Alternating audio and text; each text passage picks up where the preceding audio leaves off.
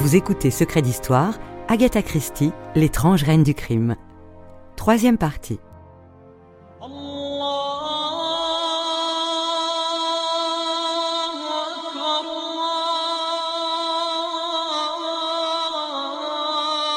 À l'automne 1928, l'Orient Express qui transporte Agatha Christie arrive à son terminus, la gare d'Istanbul. La romancière vient de traverser l'Europe seule pendant plus de deux jours. Elle découvre enfin, pour la première fois, à l'aube de ses 40 ans, un pays dont elle ignore toutes les coutumes.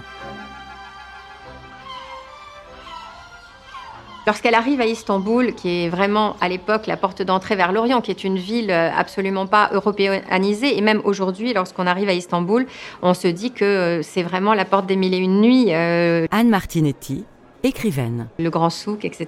Donc elle arrive là et elle se prend vraiment là pour une aventurière. Pour elle, c'est une découverte sensorielle excitante. Janet Morgan, biographe. Et puis il y a aussi beaucoup de monde, de la foule, des gens qui parlent, des hammams, une façon différente de s'habiller. C'est vraiment très palpitant pour elle. Une fois arrivée à Istanbul, Agatha séjourne, comme chaque riche voyageur, dans l'hôtel le plus prestigieux. Au cœur de la ville, le Pera Palace. C'est à l'époque le tout premier établissement de luxe du pays. Un endroit devenu légendaire, mêlant influence orientale et art nouveau. Elle n'avait en quelque sorte pas le choix à ce moment-là. Pinar Kartaltheimer, directrice du Pera Palace Hotel. Le Pera Palace était l'hôtel le plus luxueux. Elle était une cliente de l'Orient Express et c'était un hôtel officiel qui appartenait à la compagnie de l'Orient Express.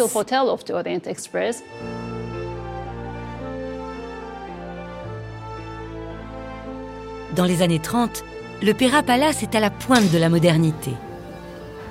Il offre à ses clients la possibilité de prendre l'ascenseur et même d'avoir accès à l'électricité dans tout l'hôtel, chose exceptionnelle pour l'époque. Un luxe dont Agatha Christie profite depuis sa chambre située au quatrième étage.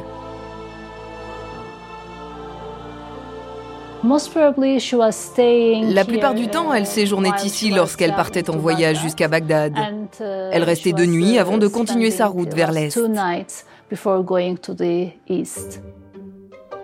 Elle ne parlait pas beaucoup, elle était timide. Ici, elle se reposait et recueillait des informations, des détails, des idées pour ses futurs romans. Uh,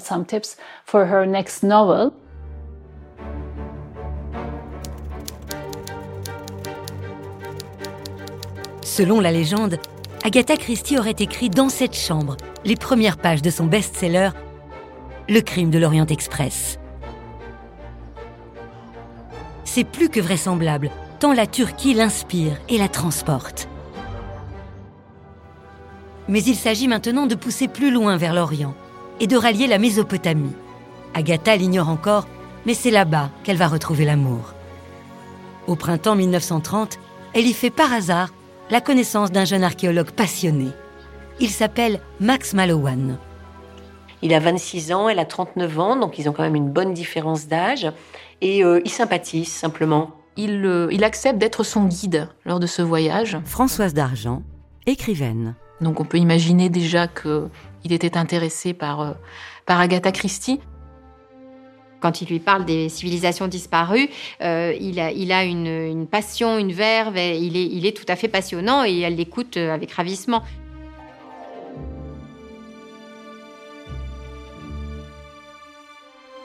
Tous deux visitent le désert. Un jour qu'ils se dirigent vers la forteresse de Kaidir, non loin de Bagdad, c'est un problème mécanique qui fait basculer leur histoire. Le coup de la panne. voilà, tout à fait. Ils étaient en plein désert et euh, bien sûr à l'époque il n'y a pas de téléphone pour prévenir le dépanneur. Et donc c'est un petit moment de panique.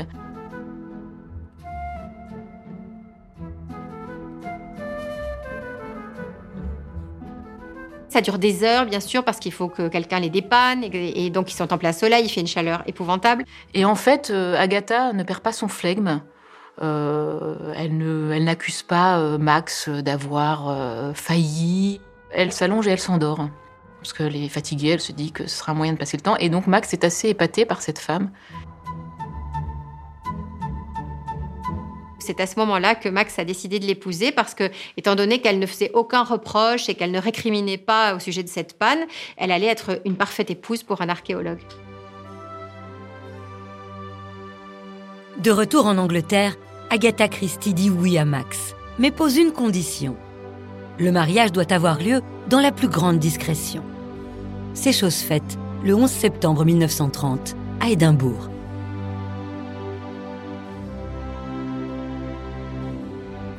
Fuyant la presse anglaise, c'est une Agatha soucieuse de préserver son intimité qui devient, aux yeux de ses proches, Madame Malowan. Il y a deux femmes. Il y a Agatha Christie qui écrit. Brigitte Kernel, écrivaine. Mais elle ne peut pas changer de nom.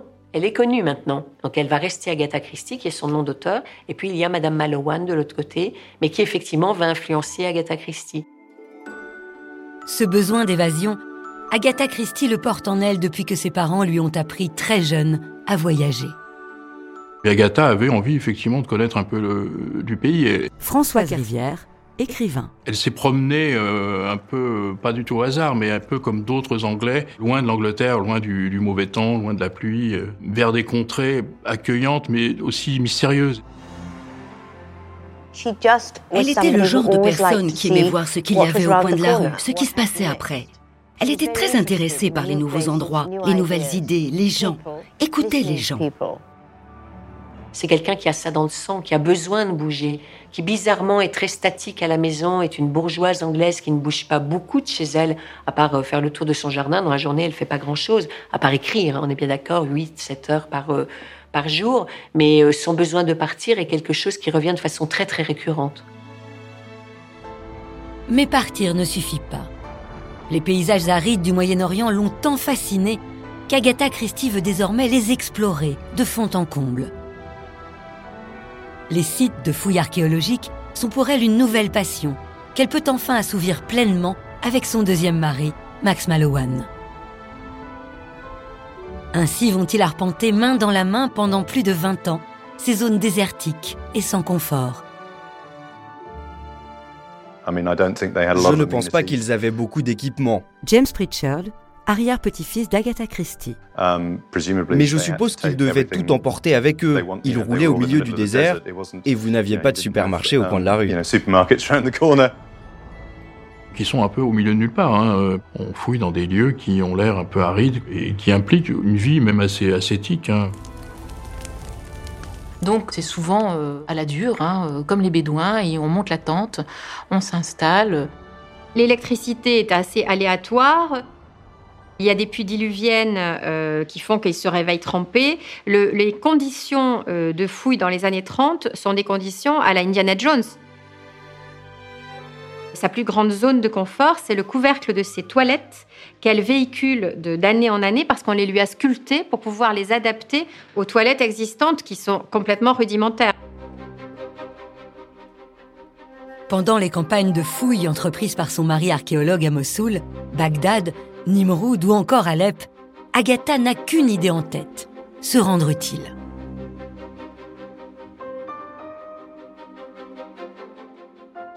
Elle était parfaitement intégrée lors de ces fouilles. Elle ne veillait pas seulement à l'organisation du camp, ce qui veut dire gérer près de 100 personnes, s'assurer qu'ils ont à manger et tout le reste. Um, Elle était aussi là à nettoyer des statuettes, à les prendre en photo. Um, Elle a pris d'ailleurs des cours de photographie. Elle va commencer à se mettre dans des endroits du chantier et à fouiller elle aussi. Elle devient archéologue, alors à sa manière, avec euh, une aiguille à tricoter et euh, une crème pour le visage qui lui sert à nettoyer les petits objets qu'elle euh, met au jour. Et quand elle rentre, elle écrit des décors, elle écrit euh, non pas des énigmes entières, mais en tout cas des, des possibilités de décors et ce qui pourrait lui apporter des choses. Et comme toujours dans ses carnets, elle écrit un mot là, un mot là, un mot là, un mot là. Elle fait des croix, des choses qu'on peut pas comprendre nous-mêmes. Et, et, et, tout doucement, il y a des énigmes qui vont se, se tramer. Ces nombreux voyages permettent à Agatha de publier des romans imparables, comme Mort sur le Nil, Meurtre en Mésopotamie ou Rendez-vous avec la mort. Son inspiration semble intarissable, ses amours sont au beau fixe, mais il y a tout de même une ombre au tableau. Pendant ce temps, Rosaline, sa fille unique, grandit sans sa mère. Elle laisse sa fille euh, euh, à sa sœur Madge, qui est euh, un peu la, marraine hein, de, sa fille, devient finalement, quand sa sœur est absente, la mère de substitution et, et un jour, lors de son, premier voyage, elle lui dit Mais qu'est-ce que je fais si, si Rosaline euh, a une crise d'appendicite? Et, et Agatha lui répond juste ben, Ne l'opère pas toi-même, mais pour le reste, je te fais confiance. On peut dire, oui, qu'elle s'en débarrasse quand même assez souvent et que Rosaline a, vécu une, une adolescence assez difficile. Son attitude de mère est une attitude de, mère qui veut que son enfant soit bien, mais qui n'arrive pas, je vous dis, à, rester au quotidien avec elle. C'est une femme qui n'est pas capable de donner du quotidien à son enfant. Peut-être que c'est quelque chose qui est typiquement anglais.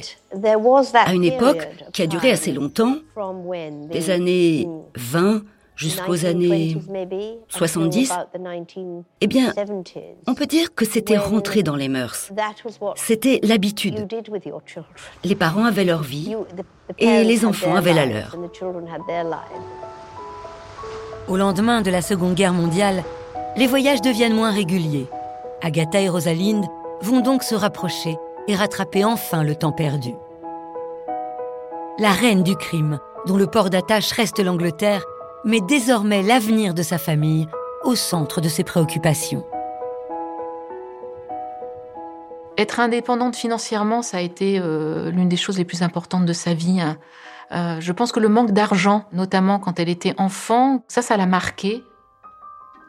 Lorsque son père est mort, effectivement, sa mère a failli vendre la maison d'Ashfield et puis euh, s'est trouvée obligée de se passer de domestique, de n'avoir plus que la cuisinière et de lui demander de faire attention par rapport à la nourriture, par exemple, de ne plus faire des repas pour 12 personnes alors qu'elles étaient deux ou trois. Euh, donc, euh, elle a toujours été très sensibilisée aux problèmes d'argent. Agatha Christie met un point d'honneur à gagner sa vie grâce à sa plume. Mais ses débuts sont difficiles. À l'orée des années 20, quatre éditeurs refusent de publier son premier manuscrit.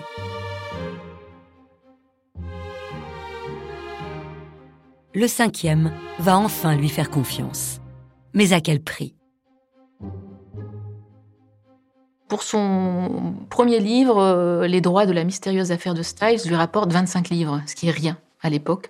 Donc, euh, ce n'est vraiment même pas le début d'une fortune. Et comme elle était très contente d'être publiée, comme le sont souvent les auteurs, elle reconnaît elle-même qu'elle a signé n'importe quoi, qu'elle n'a même pas lu son premier contrat et que très rapidement, elle est allée consulter un agent qui l'a regardé avec commisération en lui disant Mais comment est-ce que vous avez pu signer ça? Et c'est comme ça qu'elle a, elle a démarré sa collaboration avec Edmund Cork, qui a été son agent pendant 40 ans.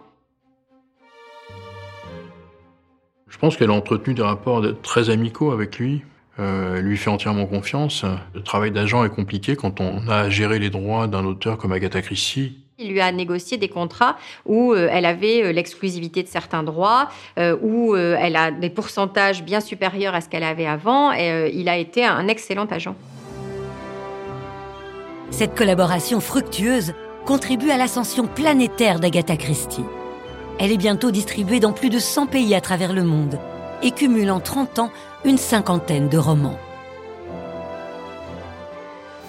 Au début des années 50, le succès d'Agatha est considérable. Elle est extrêmement vendue aux États-Unis, elle est extrêmement euh, vendue en Angleterre, elle caracole en tête des ventes. Elle est devenue un auteur professionnel, c'est-à-dire qu'elle se met à sa table pour écrire son livre, qu'elle ait envie ou pas. Le succès l'amène finalement à devenir un peu esclave d'elle-même d'une certaine façon. Elle a même eu l'expression euh, Je suis une machine à fabriquer des saucisses. L'un des pays où Agatha Christie rencontre depuis toujours le plus de succès, c'est la France. Tout remonte aux années 20. Un éditeur français recherche alors de nouveaux auteurs spécialisés dans un genre encore jeune, le roman policier. Et c'est grâce à la disparition d'Agatha Christie en 1926 qu'il va découvrir cet écrivain anglais, devenu star des tabloïds outre-Manche. Un an plus tard, il décide de la publier dans l'Hexagone. Nous avons euh, ici Carla Briner-Mercier, éditrice française d'Agatha Christie. Le tout premier titre de la collection euh, du masque, Le meurtre de Roger Ackroyd, euh, qui était en fait le sixième roman d'Agatha Christie, mais le premier titre publié en France. ce titre a été publié en août 1927, à la rentrée. Et cette maison d'édition française ne s'est pas trompée. Agatha devient très vite l'auteur le plus rentable de son catalogue. Depuis le départ, nous avons vendu plus de 10 millions d'exemplaires d'Agatha Christie sur le marché français, euh, ce qui montre non seulement l'appréciation des lecteurs, mais aussi qu'au fil des générations, et encore aujourd'hui, il y a cette passion pour ces intrigues et pour ces romans d'énigmes. Une passion qui rapporte gros. Agatha Christie totalise très vite des revenus colossaux qu'elle va maintenant devoir gérer avec l'aide de son agent et ami Edmund Cork. Alors Agatha Christie est toujours très pragmatique, même quand il est question d'argent. Et donc en 1955, elle décide de créer sa, société, qui est Agatha Christie Limited, et qui gérera euh, ensuite l'ensemble de l'œuvre et des droits dérivés qui sont euh, déjà à l'époque très importants. Hein. La société a été créée sur les conseils de son agent et de ses avocats, comme un moyen de lui faciliter la vie et de lui éviter des problèmes. Afin de protéger son patrimoine financier, Agatha Christie trouve également une astuce qui va lui permettre de ne plus payer d'impôts sur ses droits d'auteur. Elle installe sa société dans un petit paradis non loin de l'Angleterre la République d'Irlande, hein, l'Irlande indépendante. Emmanuel Pierrat, avocat fiscaliste. L'Irlande du Sud, entre guillemets, euh, est un paradis pour les auteurs, pour les artistes et en particulier pour les écrivains. Pourquoi? Parce qu'à l'indépendance de l'Irlande, le pays a décidé une bonne fois pour toutes qu'il fallait exonérer d'impôts les artistes et en particulier les écrivains. L'Irlande vit sous le traumatisme d'avoir perdu la plupart de ses grands cerveaux, les grands poètes au XIXe siècle, parce que c'était une terre de misère, une terre dont il fallait émigrer, il fallait partir d'Irlande pour pouvoir survivre. Et le seul moyen qu'a trouvé l'Irlande indépendante de les faire revenir, c'est de dire vous n'avez plus d'impôts à payer. C'est le paradis sur terre pour les écrivains. C'est un paradis fiscal encore mieux qu'un paradis fiscal. C'est-à-dire qu'il n'y a même pas de fraude, c'est légal. Grâce à ce système, Agatha Christie totalise bientôt des gains records. Mais ces rentrées massives d'argent sont loin de lui faire tourner la tête. La réussite euh, d'Agatha Christie n'a pas changé sa nature profonde. Elle a su rester une femme assez simple. C'est pas parce qu'elle a eu beaucoup d'argent qu'elle s'est mise à s'acheter des, toilettes incroyables, des sacs incroyables. C'était une femme qui était capable de se, de se satisfaire d'une tartine de, de hareng-sort, euh, voilà, qui n'avait pas envie de manger du caviar ou de, ou de boire du champagne, euh, alors qu'elle aurait très bien pu se le permettre. Sa vie était calme. Elle avait une vie de femme euh, euh, restant euh, à la maison, se promenant dans son parc. Alors effectivement, ça s'appelle un train de vie. Mais puisque les rentiers et les bourgeois de l'époque vivaient comme ça, il faut remettre dans le contexte, c'était naturel. Je pense que c'est quelqu'un à qui sa grand-mère victorienne avait dû apprendre pas justement dépenser de manière outrancière son argent. Même si son éducation et son caractère l'ont rendu économe, Agatha a un péché mignon auquel elle va pouvoir succomber à sa guise grâce à sa fortune. Elle s'offre des maisons et ça, ça a été une folie. Elle a eu jusqu'à 11 maisons et elle écrit Vive les maisons. Euh, elle joue à la maison de poupée. Pour elle, c'est un, jeu grandeur nature. Elle en achète, elle en revend, elle les retape, elle aime bien. Elle a l'âme d'une collectionneuse, donc euh, dans ses maisons, elle peut mettre aussi tous les objets qu'elle a, elle a ramenés de ses voyages. Je dirais que son intérieur est plutôt l'intérieur d'une archéologue, plutôt que celui d'une d'une femme euh, anglaise qui vivrait à la maison uniquement pour euh, les enfants et pour euh, gouverner ici un domestique, ici un jardinier. Ces maisons étaient toujours très confortables. C'était fonctionnel. Tout n'était pas parfait comme dans un hôtel de charme. Mais il y avait un lit confortable, des canapés sur lesquels vous pouviez vous asseoir dans le salon, la lumière qui entrait par le bon angle, des arbres et des fleurs magnifiques.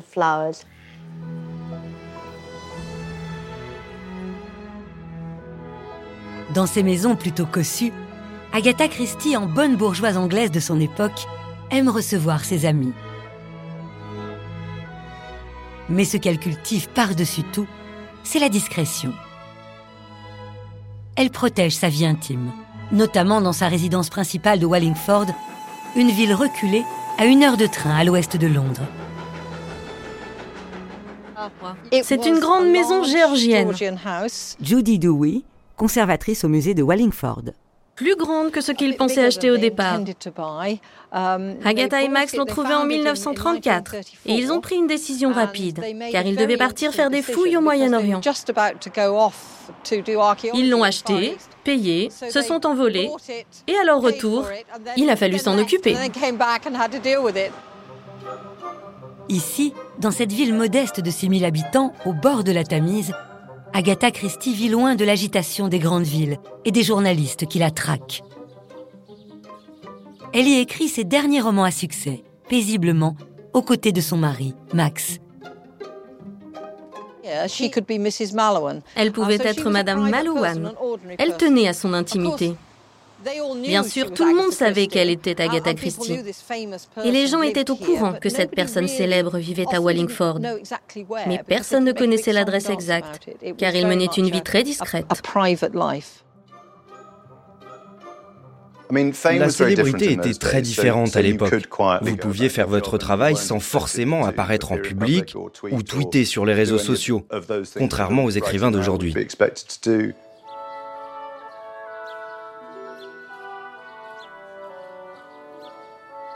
Agatha Christie a beau être riche et célèbre, elle vit à Wallingford comme Madame Tout-le-Monde à l'abri des regards. Mais une requête inattendue va la placer bien malgré elle sous le feu des projecteurs. Une requête à laquelle il lui est impossible de dire non.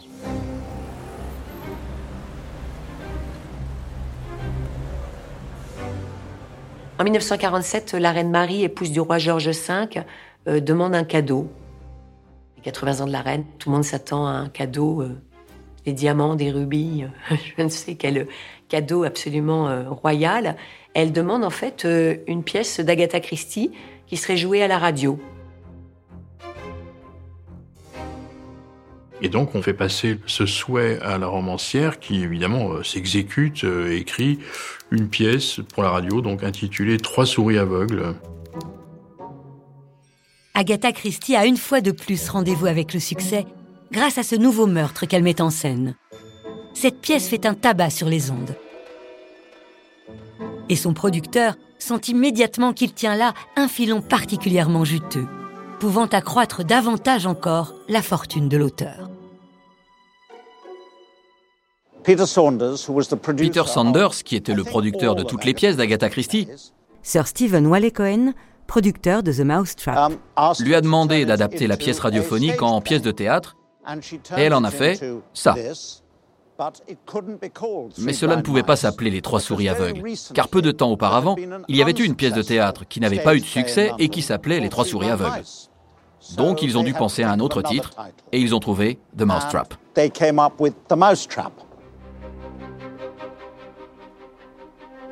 À Londres, dans le célèbre quartier des théâtres, The Mousetrap, la souricière en français, est joué tous les soirs devant 400 spectateurs.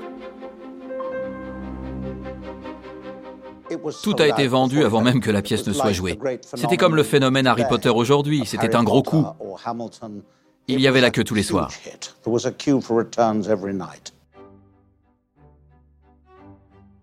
L'histoire du pur Agatha Christie.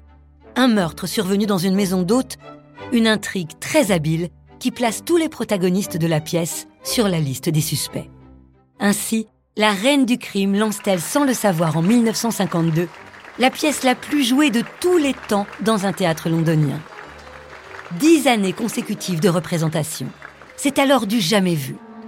Pour fêter ce record, le producteur d'Agatha organise une soirée événement. Lors de cette réception, l'écrivain accepte de répondre à titre exceptionnel à cette presse qu'elle a toujours fui comme la peste elle reste comme à son habitude timide, modeste et incapable d'expliquer son succès.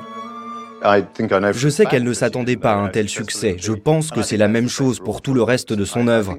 À mon avis, la plupart des écrivains vous diront qu'ils n'écrivent pas avec l'idée que cela aura du succès ou que le public sera au rendez-vous. Aujourd'hui encore, la pièce d'Agatha Christie est toujours à l'affiche dans la capitale anglaise. Et 65 ans après la première, le théâtre ne désemplit pas.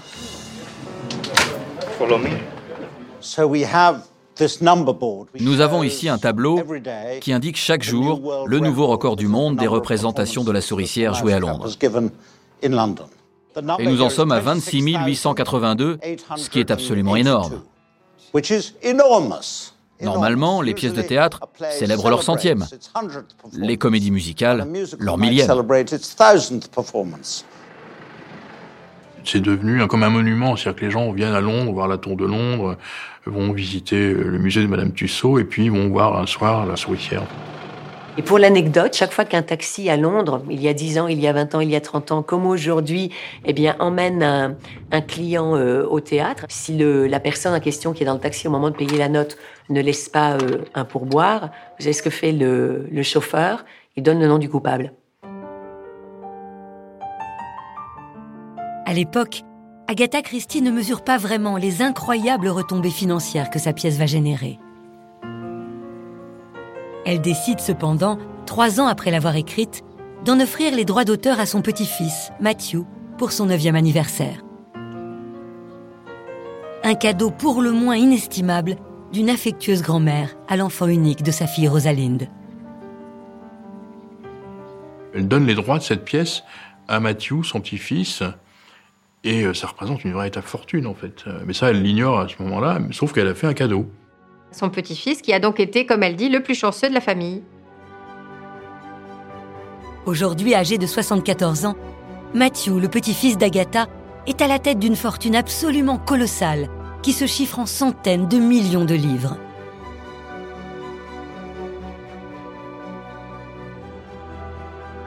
Le montant exact de cette fortune, c'est peut-être l'un des derniers mystères qu'est laissé derrière elle Agatha Christie depuis sa mort, le 12 janvier 1976.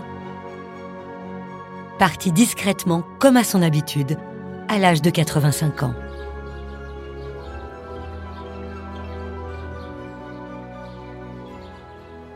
La fortune doit être absolument euh, délirante. Maintenant, pourquoi il y a un tabou autour de cette fortune? Simplement peut-être parce que ça parle d'argent et que chez les Christies, euh, on ne parle pas d'argent.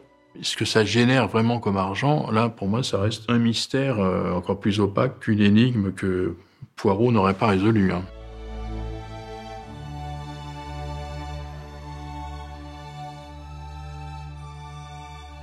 En 1971, quelques années avant sa disparition, Agatha Christie aura vécu l'un des moments les plus importants de sa vie, en devenant, par la volonté de la reine Elisabeth, Dame Christie, Un anoblissement, il fallait bien cela pour honorer un personnage aussi exceptionnel, une romancière universelle et une femme incroyablement moderne aux mille visages. Enfant insaisissable, amoureuse et perdue, voyageuse insatiable, élevée aujourd'hui au rang d'institution et surtout aimée partout dans le monde. Elle qui conclut son best-seller Mort sur le Nil par ces mots empruntés à Molière la grande ambition des femmes est d'inspirer l'amour. Merci de votre fidélité et je vous donne rendez-vous très prochainement pour un nouveau numéro de Secret d'Histoire.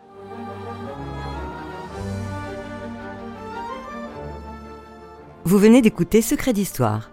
Si vous avez aimé ce podcast, vous pouvez vous abonner sur votre plateforme de podcast préférée Secret d'Histoire est un podcast d'Initial Studio, adapté de l'émission de télévision éponyme, produite par la Société européenne de production. Cet épisode a été écrit par Bruno Deltombe et réalisé par Bruno Deltombe et Christophe Weber. Production exécutive du podcast, Initial Studio. Production éditoriale, Sarah Koskiewicz et Mandy Lebourg, assistée de Marie Agassan. Montage, Mona Delahaye. Avec la voix d'Isabelle Benadj.